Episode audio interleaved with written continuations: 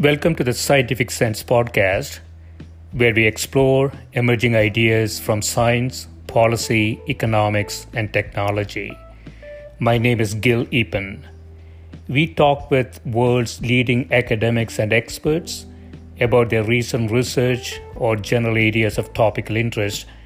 Scientific Sense is an unstructured conversation with no agenda or preparation. We cover a wide variety of domains where new discoveries are made and new technologies are developed on a daily basis. We are most interested in how new ideas affect society and help educate the world how to pursue a rewarding and enjoyable life rooted in science, logic, and information. We seek knowledge without boundaries or constraints and provide unedited content of conversations with researchers and leaders who love what they do. A companion blog to this podcast can be found at scientificsense.com, and this podcast is available on over a dozen platforms and directly at scientificsense.net. If you have suggestions for topics, guests, and other ideas, please send them to info at scientificsense.com and I can be reached at gil at eapen.info.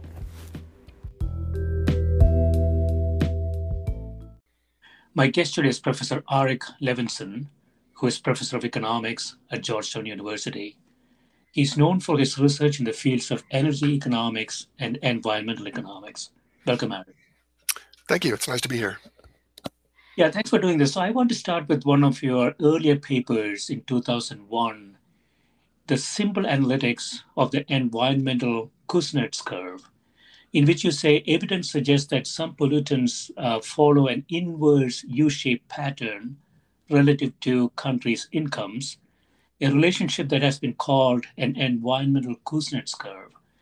So this is the idea, Eric. I don't know much about this, obviously. Um, so the the low income countries have low consumption, and hence uh, low uh, uh, pollutants level, and the high income countries have high consumption, but they have technology to take care of it. So we have a group of countries sort of stuck in the middle who is creating the highest amount of pollution. Is is that true?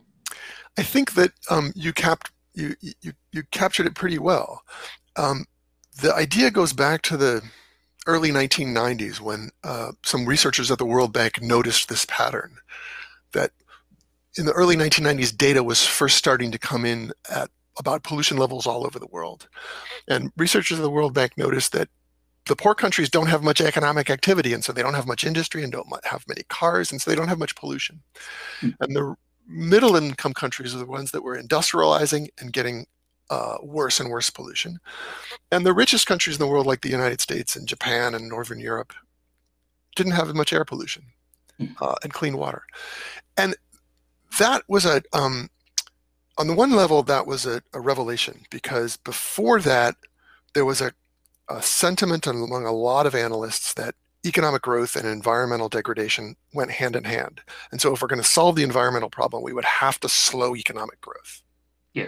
And this documentation of this pattern showed that, at least on the surface, that wasn't true. Yeah. But as you intimated in your introduction, this could be for a lot of reasons. It could be that poor countries make a mistake and they have bad policies and then they they fix it. Yeah. Or, you know, some conservatives pointed to this pattern and said, "Oh, this is evidence that that cleanup is automatic and all we have to do is get rich and then the environment will take care of itself." Yeah.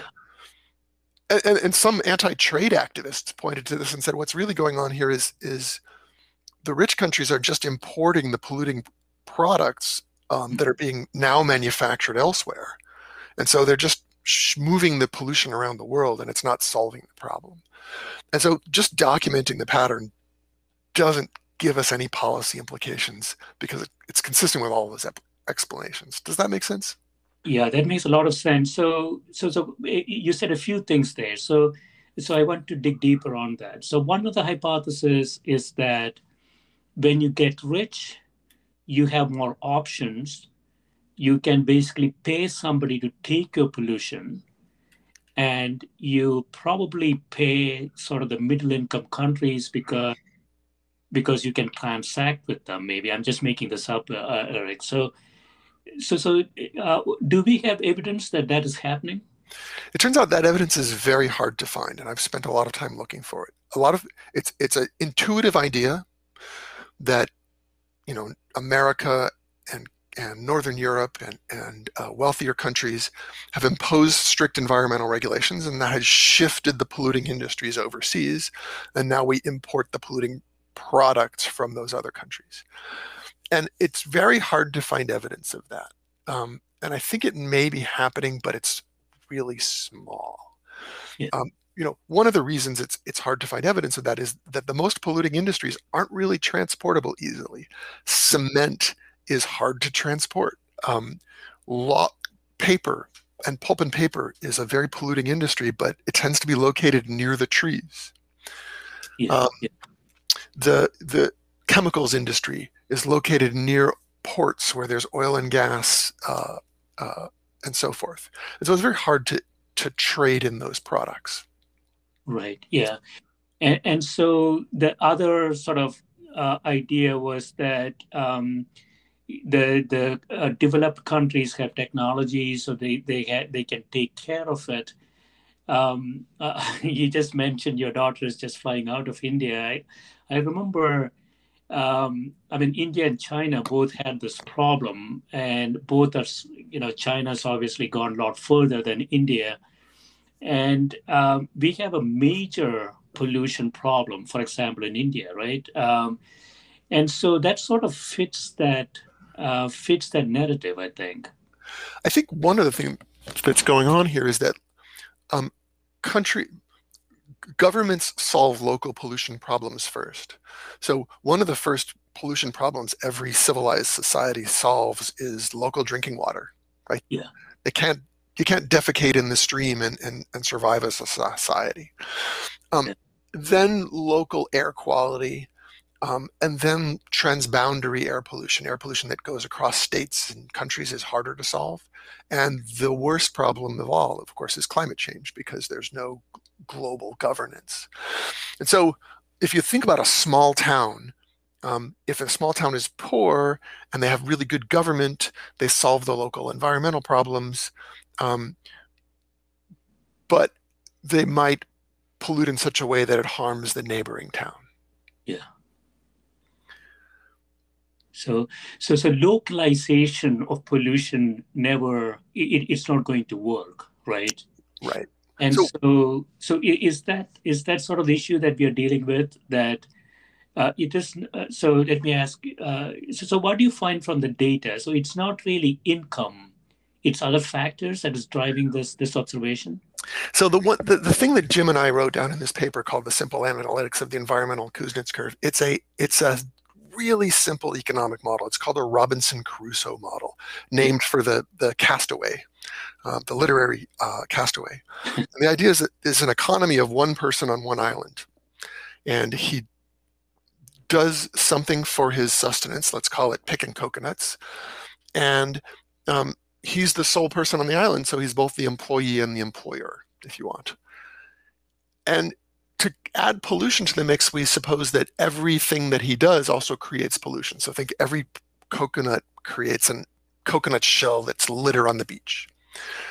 And if Robinson Crusoe is poor, then he um, poor by which I mean it's really hard for him to get coconuts. There aren't many trees around, and he can barely feed himself.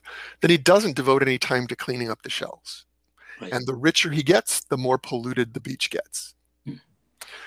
But at some point, when he's rich enough, which is that there are you know, lots of coconut trees around, um, then he will uh, be well fed and decide to devote some of his time to cleaning up the beach. Gets beyond that, the cleaner the beach gets. And that's the pattern in the environmental Kuznets curve. That's the same pattern that the World Bank noticed. This is obviously a metaphor, but it's a metaphor that's interesting because there's no international trade. So you can see this pattern without exporting or importing pollution from abroad. Hmm. It's economically efficient. It's not that Robinson Crusoe made a mistake because there's only one person in the economy, so it must be efficient. Yeah. And it's also not a sign that it's automatically it's necessarily efficient because if you think of a small island with 10 people on it, each acting their own best interests, they're each going to pick coconuts for themselves, but they're also going to litter the beach and not care about it because of each other. Hmm. And so it it the paper is is a simple economics model, and all and what it says is that the data that we see don't have any policy implications. Yeah. And, and so let me just so I guess that was that was revelatory at the time because people were writing op-eds in the Wall Street Journal and other places saying drawing policy implications from this observation of the World Bank. Yeah, so so let me let me understand this, Eric. So, um, so it sounds to me that the uh, every country um, will is sort of trying to localize pollution in this case. So they're cleaning up their neighborhoods. They're making the air more breathable. They're making the water more potable. Um, for, a sort of a localization of pollution, but pollution is not necessarily localizable. And, and we see the same thing in the COVID 19. I want to get your perspective on this. It's a worldwide pandemic. And if I have a country with 20 million people, I, you know, I vaccinate 15 million of them and I say I have herd immunity, that's not going to last because you got 8.3 billion people out there. And pollution is sort of in a similar vein, isn't it? Well, I, the, the parallel I would draw is that um, wearing a mask and becoming vaccinated are um, largely public goods. Yeah. Um, most of the benefit of wearing a mask is that you don't make other people sick. And most of the benefit of getting vaccinated is that you're not going to transmit a disease to other people. Mm-hmm. Um, and we need to induce people to do those things. And, and the environment and climate change in particular is also that way. Most of the benefit of taking a shorter shower or buying a more cost effective, uh, more, more energy efficient car is a benefit that's enjoyed around the world, not by the person driving the car or taking the shower. So we have to find a way to get people to do things that are in the global public interest. And I, I think the pandemic has illustrated that its persuasion isn't that effective. It's not that effective in the United States. Yeah, yeah. So th- that that's a big insight. And so, uh, so if I if I understand you correctly, you know, that if, if you see a problem that is not necessarily localizable, but there are behaviors that are necessarily localizable, and it has it has worldwide impacts, uh, uh, albeit small, but uh, in aggregate it has positive effects. One of the um, one of the things I had hope for, which turns out not to be true, is that local pollution is correlated with global emissions. So, for example, factories that emit carbon also emit sulfur dioxide. Sulfur dioxide is a lo- local pollutant, carbon is a global pollutant. And so India and China are suffering terrible local pollution and they're, they're gonna, their own citizens are gonna, gonna demand action. Hmm. And if cleaning up sulfur emissions and cleaning up particulate emissions, which are local, also reduces carbon emissions, that's good for the planet. And so China's Beijing's brown skies, I thought was good news for the planet because the citizens of Beijing would demand action and that would result in, in mitigating climate change. Yeah. That turns out not to be true because it's there are lots of ways to reduce local air pollution that don't reduce carbon emissions. For example, you could move the factories away from Beijing. Right. That solves the problem in Beijing, but it doesn't solve the, the problem for the planet. Yeah, so so so when you have a global problem like environment or COVID nineteen, um, the the sort of the instinctual reaction of countries and and counties and states will be to localize it, but but it, it's it's not really going to solve the problem. It's not it's not necessarily going to solve the problem, and the, and the technology, um, the U.S. has, during the Obama administration, proposed a bunch of policies that would reduce carbon emissions. And those, any policy that reduces carbon emissions, the technology is weirdly asymmetric in that um, technologies to reduce carbon emissions also happen to reduce local air pollution. And so anything that you do for the planet, you get a local benefit from. But the reverse is not true. And so the Obama administration tried to sell its climate policy as look, it has all these local benefits. Mm. And that's that's true. Um, but the reverse is not true. Um, in that cleaning up the local uh, the local pollution doesn't necessarily reduce climate reduce uh, carbon emissions globally. Yeah, so so given all of that, all right. So if you were to formulate a policy, I know that you were involved with the Obama administration. Um, I, I, are you involved with the Biden administration or no? No. So so, so I'm, free, I'm free to. I don't think I would be speaking on a podcast if. and so, if you not so freely. Yeah, I mean, if you were to formulate a policy today, and I'm talking about pollution specifically, what what would be the characteristics that that you would want to be in it?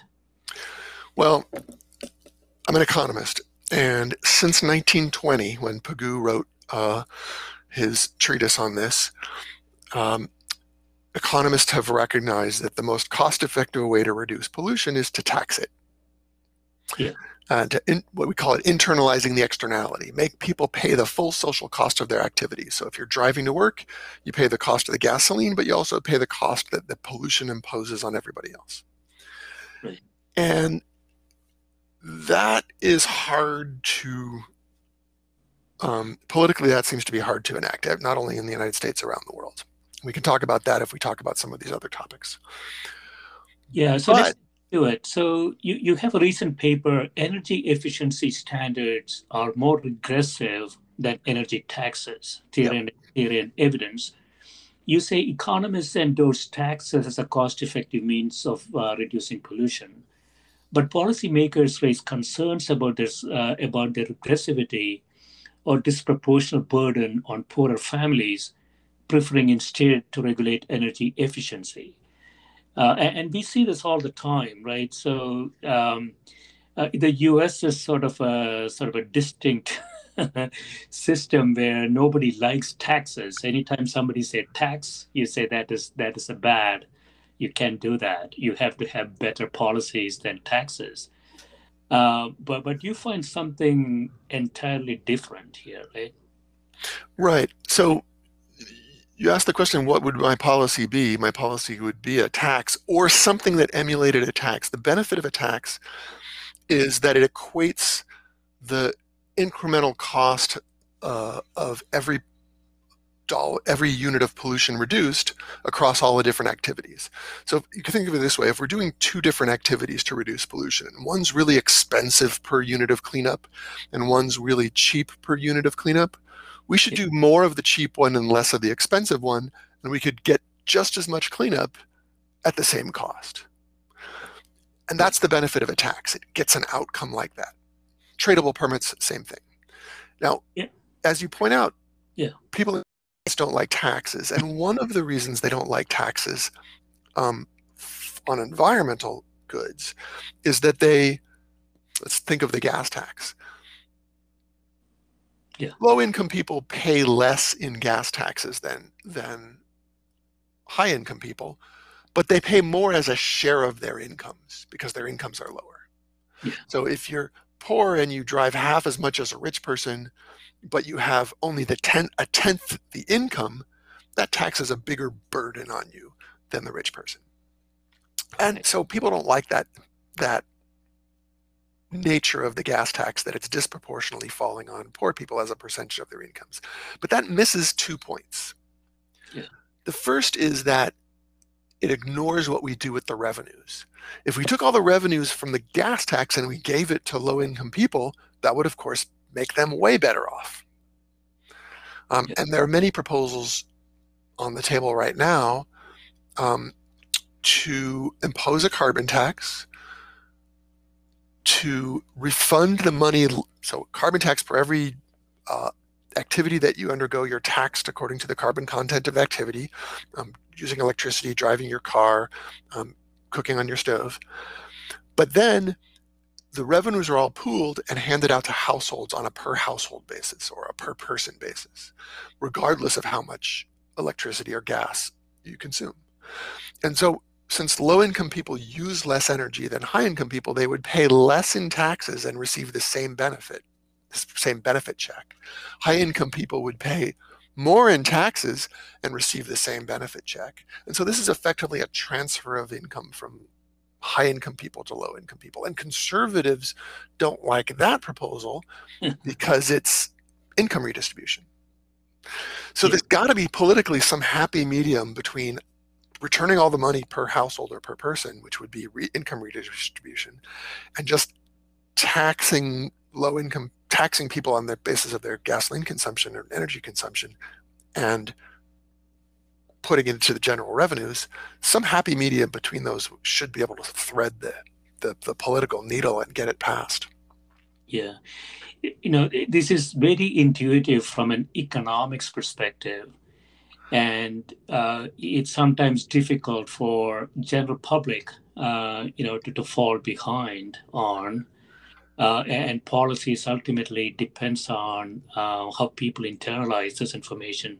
I sometimes, you know, think about this, Eric. You know, in in corporations, um, you know, in business schools we teach the investment and financing decisions have to be separate. Um, but uh, most managers in, in companies don't actually do that. sure, uh, and I, yeah.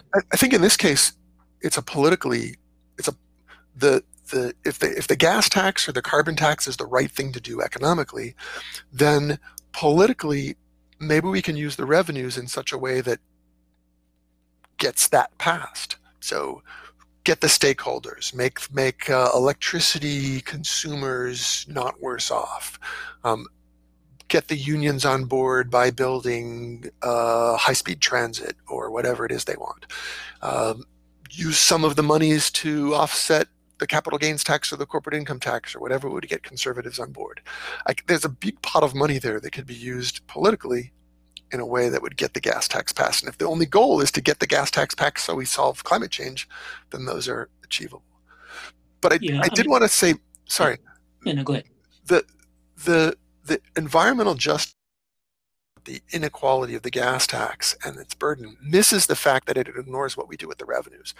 But it also misses what we do instead of the gas tax. So yeah. in the United States, what we've done instead of a gas tax is standards for vehicles, fuel economy standards for cars, right. emissions standards for cars. And those make cars more expensive. So if you think about it this way, the gas tax makes driving the car more costly.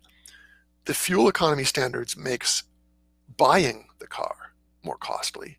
And it's not obvious which one is better or worse for low income people versus high income people. And in the paper that you cited, energy efficiency standards are more regressive than energy taxes.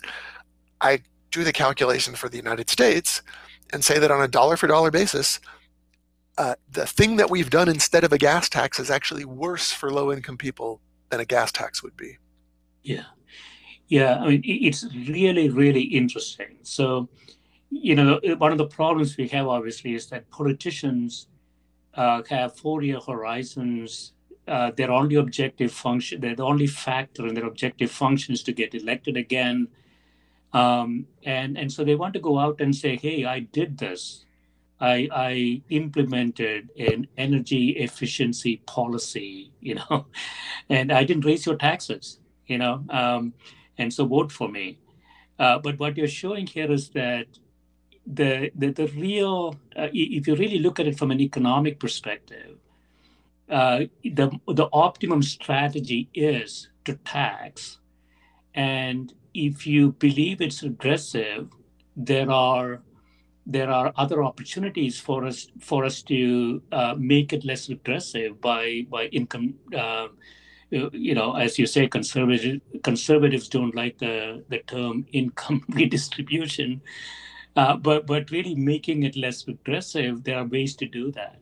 Uh, and so, so it's almost like from an economics perspective, you have to solve the problem optimally, and then figure out the objections to it, um, you know, to, to take care of it from a societal perspective. But uh, but I, I think it's difficult to do that with politicians having four-year horizons to get elected.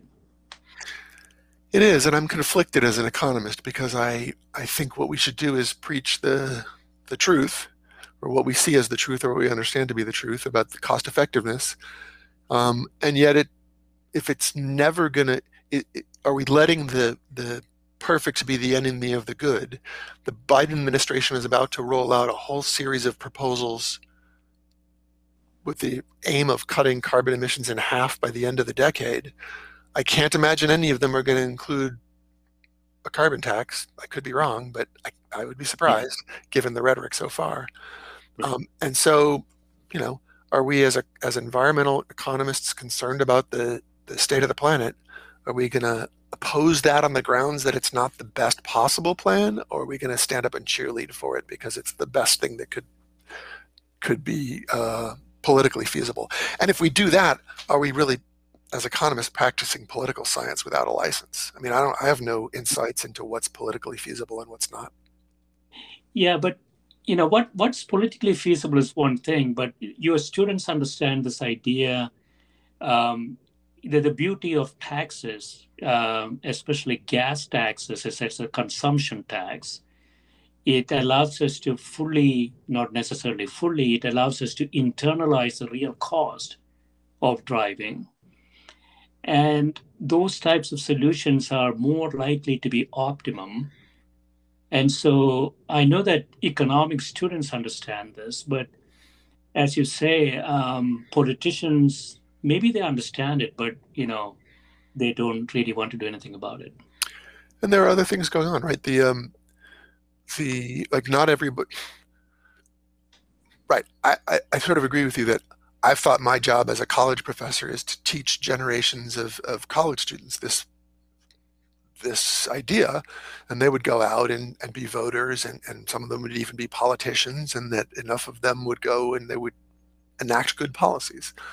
It doesn't that's that's pretty naive i think. Well you know one of the things that going on is that if i enact a standard that requires that cars be more energy efficient or, or emit less um, pollutants, that's kind of an invisible tax. It's the car, the price of the car goes up, but you don't necessarily notice it. Whereas the gas tax, you know, it's people notice gas prices. They're in, in large font on every street corner in America. Uh, and and you see, it's the only it's the only consumption item where I I stand there with my hand on the hose watching the the dollars tick up, you know, cling cling cling on the pump as as I watch my credit card be charged. so it's it's really salient for people in a way that other costs aren't. And so a hidden cost like a fuel economy standard for a car or an emission standard for a car may be more politically palatable. Yeah, I mean, so you know, I have debates, uh, Eric, you know, with fairly educated people, engineers with PhDs and so on, and oftentimes, you know, if I take your argument, I won't be able to convince them that CAFE standards and such regulations are less efficient. Um, so, so, so make your case uh, make your case in more quantitative terms. So, so, so why do you think um, carbon taxes and gas taxes are more efficient for society? Two reasons. One's very simple, which is that um, faced with a gas tax, there are many ways that I can re- I can respond and reduce the pollution that comes from my vehicle. I can demand cleaner, uh, more energy efficient cars. I can drive less. I can carpool. Um, all of those things are what we want people, actions we want people to take. If I impose it a CAFE standard, a fuel economy standard, that only does one of those things. It makes the car more energy efficient and it leaves the other ones off the table. So in that sense alone, the CAFE standard is more costly. But there's a worse problem with the CAFE, CAFE standard, which is that the CAFE standard makes driving cheaper. Yeah. So once I've purchased the car, it's now cheaper for me to drive because it's more energy efficient. And so that undoes some of the goal mm. of the policy. And uh, there's an economist at, at um, UC San Diego named Mark Jacobsen who's estimated that the CAFE standard costs six times as much per dollar of uh, per gallon of gasoline reduced than a gas tax would cost. Or flip that on its head, for every dollar of expenditure on a CAFE standard, we could have gotten six times as much pollution cleanup and gasoline reduction with a gas tax. Yeah, I mean that that's a big factor, six times. So, so so what is missing? Uh, I don't know. I I don't know much about how politicians or uh, administrators make their decisions, uh, Arik. So, but you know, when they make these models, are they really considering, as you say, the behavior changes associated with the policy change? So I get a fuel efficient car and I, you know, drive it around two two times as much as I would have otherwise. I have completely negated what uh, what was originally intended. Right. I don't.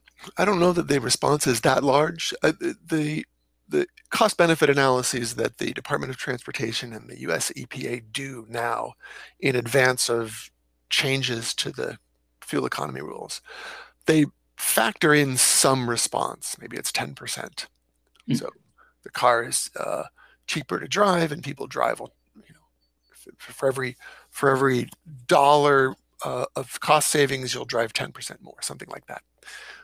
It's not um, but it's a back of the envelope calculation. It's a very hard behavioral, um, it's a very hard behavior to estimate.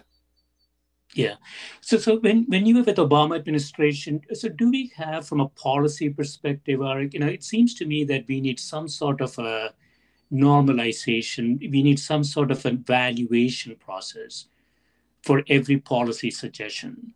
So what's the net present value to society type calculation for every policy suggestion. We have alternatives, we can compare them. Do we have a process like that, just, just like we do in businesses?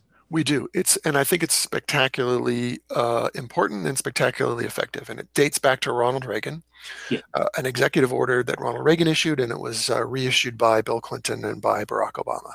Um, and it uh, Ronald Reagan set up an office in the Office of Management and Budget called the Office of Information and Regulatory Affairs. OIRA is the acronym. Yeah. Um, and they are the gatekeeper for these regulations. So every regula- every regulatory agency that promulgates a economically significant piece of regulation, like a CAFE standard or a carbon standard or uh, a new healthcare rule, they have to do a really serious cost benefit analysis in which they calculate what you said, the net present value of the benefits versus the costs. And they have to c- compare that against alternatives. And if they don't do that right, the Office of Information and Regulatory Affairs can send it back. And if they uh, don't do that right, they can get sued in court and have the um, have the regulation um, sent back to the agency. And so it's taken really seriously. There are good engineers and good economists at the uh, agencies that work on these things. They're 900 page long documents with uh, with charts and tables and graphs and everything you want to know about the the industry. So this is a it's a serious process, and um, and I think it's pretty well done in a lot of cases. Yeah. So so let me push on this a little bit, Arik. So um, you know, in companies, um, you know, we, we, do this. We have a lot of spreadsheets. We have a lot of uh, finance and accounting uh, folks who do these models. Um, but oftentimes, they, you know, nothing is deterministic, right? We have uncertainty, we have flexibility, we have sequential decision making. What companies hold are options, not uh, cash flows. Uh, and hence, at the end of the day, when it uh, you know kind of rises up to the CEO level, he or she makes a gut-based decision, um, you know, based on experience. Um, what is an equivalent process in the government? Um, we can't really create an NPV the way that we do net present value because there's so much uncertainty, so much feedback processes going on in the policies how do they how do they incorporate those things um, they incorporate in a couple ways some of them um, is just doing uh, sensitivity analysis. So we think that the you know people will drive 10% less in response to a uh, doubling of the gas tax. Um, what if it's only 5% or what if it's 20%? So we can put both those in the table and look at the different parameters. And no one of these cost benefit, they're called regulatory impact analyses. None, none of these regulatory impact analyses um, exist without abundant sensitivity, different yeah. states of the world. Yeah, yeah. And so, but but we have uh, so so your efforts here, you know, um, right from the Obama administration, have they been successful in convincing uh, policymakers uh, of your ideas that uh, you know taxing gas would be less aggressive? Well, so let me back up a second. So you said that the analysts can do whatever they want, but it goes up to the decision makers, the CEO of the company, and that's true at the federal government level as well. Yeah. The Trump administration wanted to roll back the fuel economy standards that were set by the Obama administration. Hmm. And so they went to the EPA and the Department of Transportation. They said, in order to roll back a regulation, you have to do the same serious analysis as was um, done to, to enact the regulation in the first place. And so the analysts did the regulation. The analysts, it was the same analysts who had done the analysis to put the regulation forward in the first place that had net benefits that were positive. And so undoing the regulation would reduce those, would, would, would have net costs. Yeah. And in fact, that's what the Department of Transportation's regulatory impact analysis showed. It showed this will be net harmful to American car consumers. Mm. And yet, the OMB passed it, and President Trump signed it, and it was uh, finalized as a regulation. Mm. Now it's this week in the news, it's come under um, uh, scrutiny because some of the EPA analysts uh, were were complained about the process and were left out of the loop on that process. But the, the analysis was done. It showed net costs. It went to the CEO, which was in this case the president, and the president signed it anyway. Yeah, you know, I sometimes think like you know the the simpler solutions are always better. And so even if even if uh, I don't have all your analysis, I would say you know some sort of a consumption um, tax on gas or some sort of carbon carbon emission tax would be the simplest uh, high compliance, very easily understood, is likely to be the, the, the optimum policy. But it's not that simple, is it? it's simple economically, it's just not simple politically. It's not simple politically, yeah. So we have to somehow figure out a way to. Do you think, are you optimistic that, I mean, you know, from an economics perspective, we have the best researchers in the world, we have the best understanding how complex systems work, but our policies have been haven't been that great. Uh, do, do, are you optimistic that we would get better? Depends on what day of the week it is, I guess. right, right. So okay, so so we'll take a quick break, Arik. Uh, so when we come back, we'll talk about your recent paper. Uh, okay. Evidence from American drivers. Good. Thanks.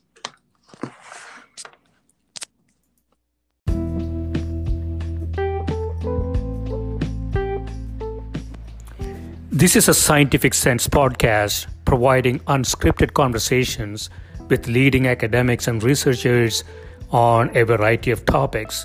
If you'd like to sponsor this podcast, please reach out to info at scientificsense.com.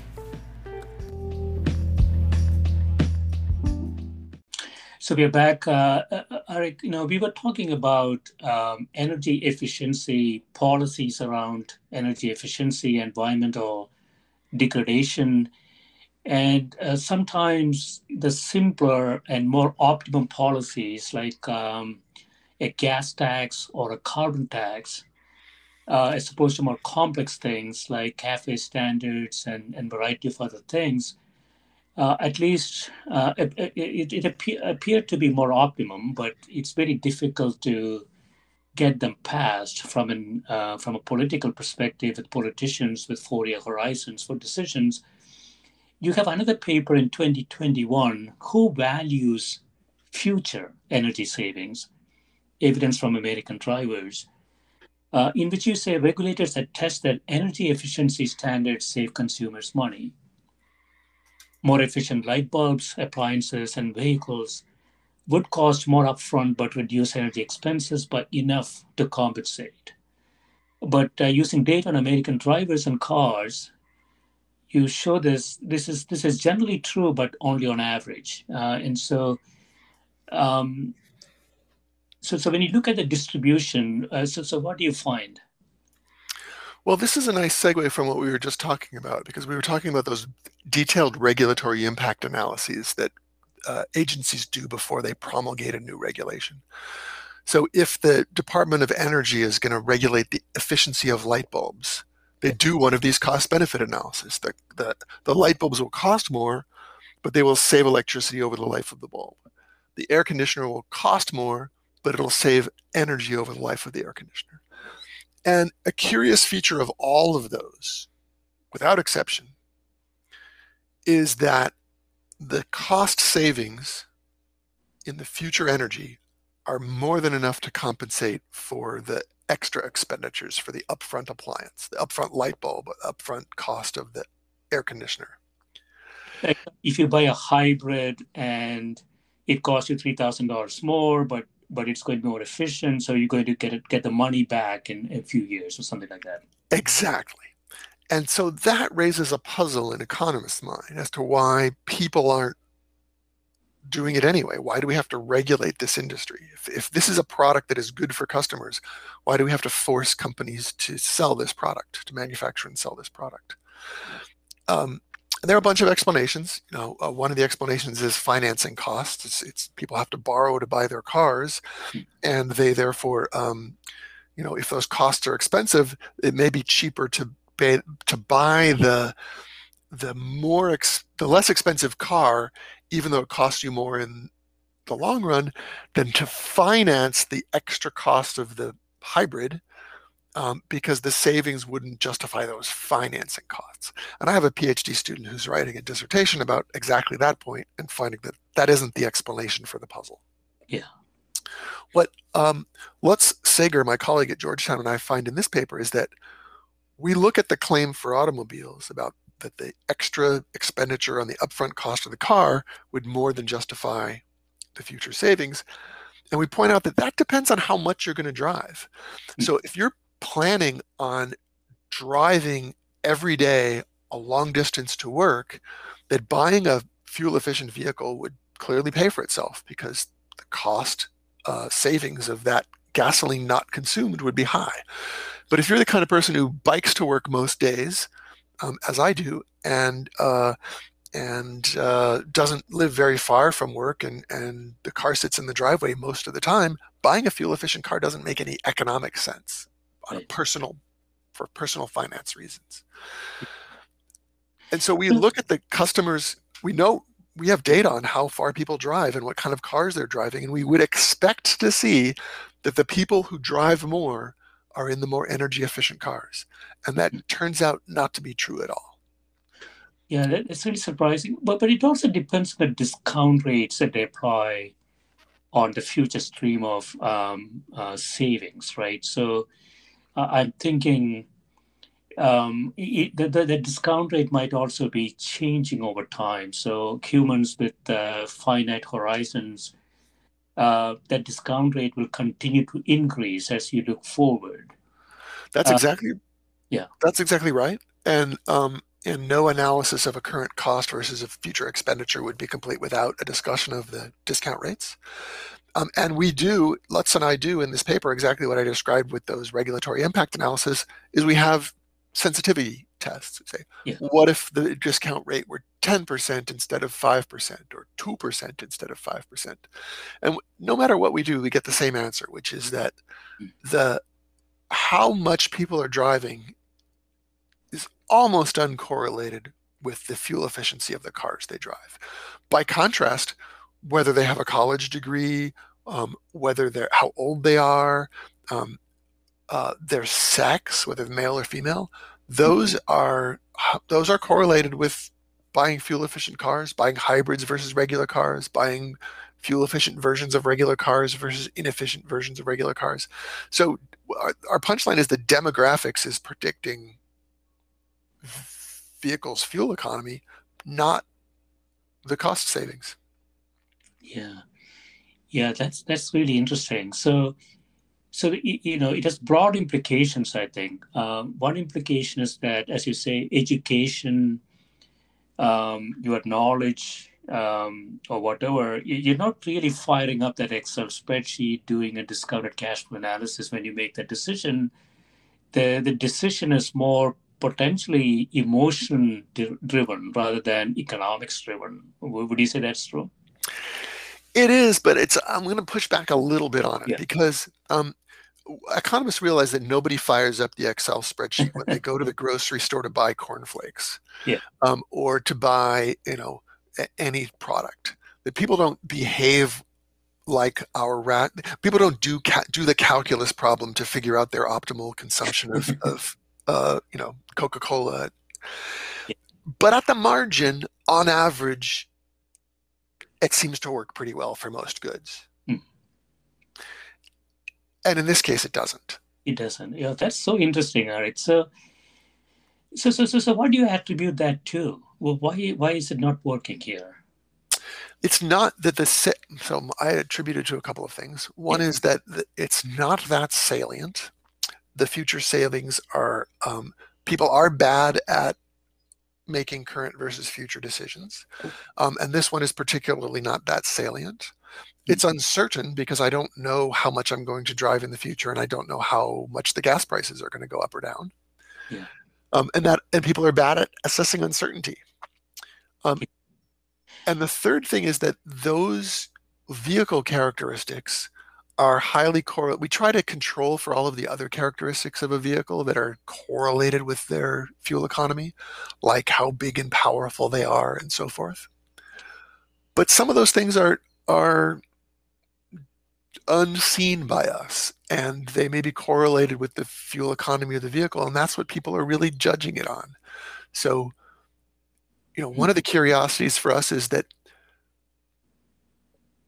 you know some cars come exactly the exactly the same car comes as both a hybrid or a or a gas powered version yeah. and we can look at who's making the financial um, financially costly decision of buying the wrong kind of car, either driving a hybrid when they don't drive very, buying the hybrid when they don't drive very many miles, or buying the gas car when they drive a lot. Those are financially costly decisions. Yeah. And men are more likely to make the decision of buying the fuel efficient car, the yeah. hybrid, when they even though they don't drive it much. Right. And women are more likely to make the other type of costly decision. Oh, wow.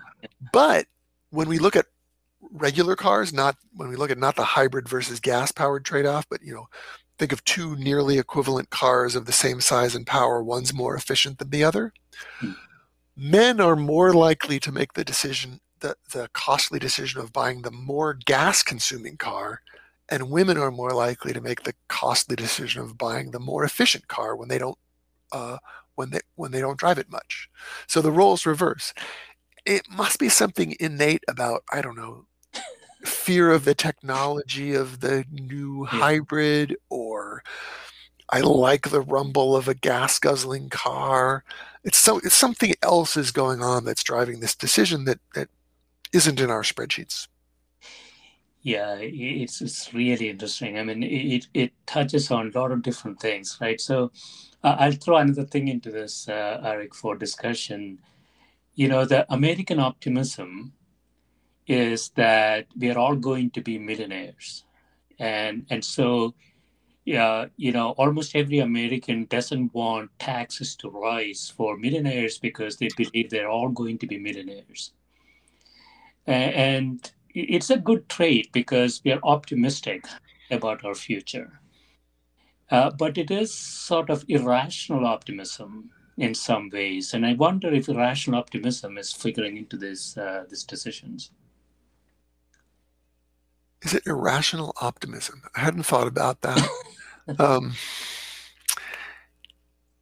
uh, yeah, I buy a. I just, I would. So here I'm speculating. Yeah. The paper is very, you know, it's an economics paper, so it's very circumscribed, and we're cautious about interpreting our results. And what we show in the paper is fairly narrow, which Yeah. is that people don't seem to make decisions about what car to drive based on their um, their future fuel costs. So anything I say beyond that is pure speculation. Uh, Yeah. But you asked, so I'll speculate. Yes. I just think there are, in in addition to being um, uh, optimistic, Americans have been.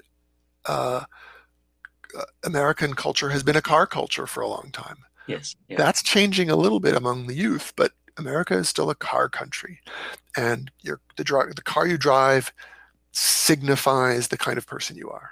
yes. And so people buy cars for things color, size, noise, street, you know, street appeal that are unrelated to their they're willing to pay a lot for the the image that their car projects. Think of all the people who drive four-wheel drive vehicles but never put it into four-wheel drive. It's like the it's like the clothing. They're wearing the car, Exactly. Yeah. Um, I and wanna- so that creates a lot of noise into the data in some sense. Noise and it's expensive noise uh, especially if the, the attributes they like in their vehicles are make them not very cost effective or, or not very uh, fuel efficient Yeah, yeah.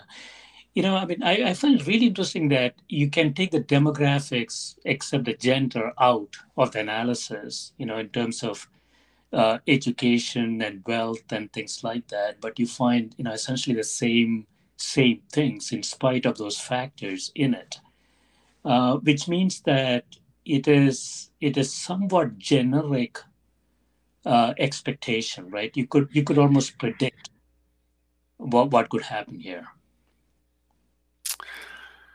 yeah I, I could based on what we've done so far but what we've done so far is historical and fads change Yes. right so um, what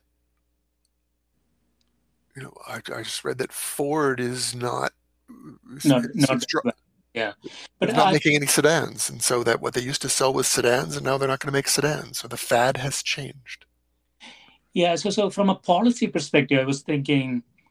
eh, I'm stretching this a bit, Arik. So you can you can stop me if you like. But so suppose I say I can predict who is going to make a bad choice here based on factors I can observe.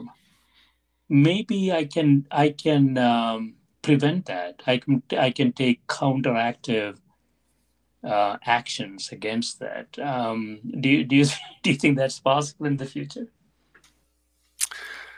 Interesting. Um, I don't know. I will tell you an anecdote. I think that this paper was motivated in my mind in part by walking around my neighborhood of Northwest Washington, D.C., Yeah. where I have tons of neighbors who are on the liberal end of the spectrum. I see lots of people with electric cars or hybrids, and nobody drives very far. Lots of my neighbors bike to work, and so they leave their electric car parked in the driveway. And so they're making that bad choice. But what they're doing is signaling to their neighbors that they're environmentally friendly. Yes. Um, and that's not a bad thing. I don't want to, you know, if if it's a culture of if the culture of environmental friendliness is out there and that um, that causes people to do things that are good for the environment, I wouldn't want to punish that. Hmm. But the way we've set up our fuel economy standard, so this goes back to the previous paper now. Yeah. That choice is really bad for the environment because the way our CAFE standards work, our fuel economy standards work, is they're fleet wide averages. So Toyota has to sell cars that average a certain mile per gallon. Hmm. And if I buy a fuel efficient Toyota and leave it parked in the driveway, that means Toyota gets to sell a gas guzzling car to somebody else Yeah. who presumably is going to drive it a lot. So what I should what I should really do if I cared a lot about the environment is buy the most gas guzzling car I can and leave it parked in my driveway and never use it. And that would force Toyota to, or whoever it was, to sell a fuel efficient car to somebody else who would presumably drive it. Mm. And that would, but that would be the wrong signal, right? It would sell tell to my neighbors that they would look and they would say, "Look, Arik has this gas guzzler and he has this Humvee in his driveway. What a yeah. terrible person he is." Right, right, right. Yeah. So, yeah. So, so my speculation, uh, you know, is that um, cars are like clothing, and cars are like houses that you live in then what the the neighborhoods that you bought your house it's sort of a, a simple a signal of who you are as a person. It is it is not an economic decision. It's sort of an advertisement of who you are. And if you do that that is you're probably going to end up with wrong from an economic perspective wrong choices. And it's it's part of the pack that we haven't taxed the externality because um, people do respond to prices, and so um, adding uh, a cost of doing that wrong thing would get some people at the margin to to make better decisions. Right, right. So, so in conclusion, let me put you on the spot. So, if you were to advise the Biden administration today um, what would be the features from a from a sort of an environmental perspective that you would be most most interested in uh, to you know to, to become sort of a law or a policy choice? Um, I would say that um, if we're not going to impose a carbon tax, that we should have a set of analyses that m- mimic what a carbon tax would do. And what a carbon tax would do is it equates the cost, the incremental cost or marginal cost of cleaning up pollution via all the different mechanisms. And so if there's a mechanism that's particularly costly per dollar, per ton of carbon abated, we should do less of that. And if there's a mechanism that's particularly inexpensive per ton of carbon abated, we should do more of it. An example is the uh, retrofitting homes for energy efficiency. Hmm. The Biden administration, so the, the, the Obama administration in the Recovery Act had a lot of money for retrofitting homes to be more energy efficient. They've, that has been shown to be a very costly way of reducing carbon emissions because hmm. the energy savings aren't nearly what prom- what they were promised to be. Yeah. The Biden administration, I think, is now uh, planning to propose to retrofit 4 million homes. I would do less of things like that and more of the things that are that are less expensive to do. Yeah, I mean, it, it is uh, sort of disappointing. I mean, we, we have feel good policies. Feel good policies always sell. Um, analytically driven, quantitatively supported policies don't. And so you know what politicians have figured out is you know they gravitate towards sort of the feel good policies and they're always going to be suboptimum they are. There's a sweet spot of policies that feel good and maybe uh, cost effective um, and that's the i guess that's the that's the job of the politicians to find those. Yeah yeah. Excellent. Yeah this has been great Arik. thanks so much for spending time with me. Very nice talking with you. Thank you.